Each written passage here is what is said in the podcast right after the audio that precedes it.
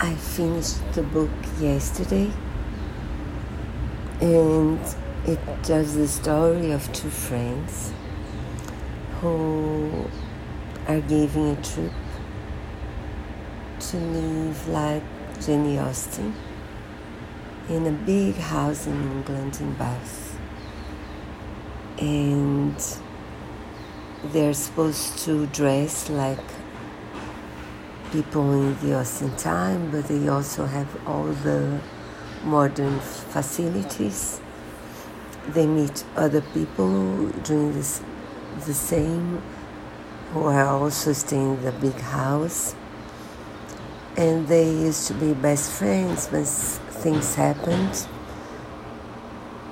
Uh, one of the friends, the narrator, she she's a, in, an engineer in a high tech company.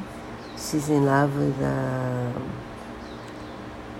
friend from work. You know, the problem is that the um, story is very, very unbelievable. It is funny because she tells something about the Austen times and the way people dress and behave. The characters are nice people, but you know, the story is very bad, I think. I loved the printed the printed letter bookshop, but this book I did not love.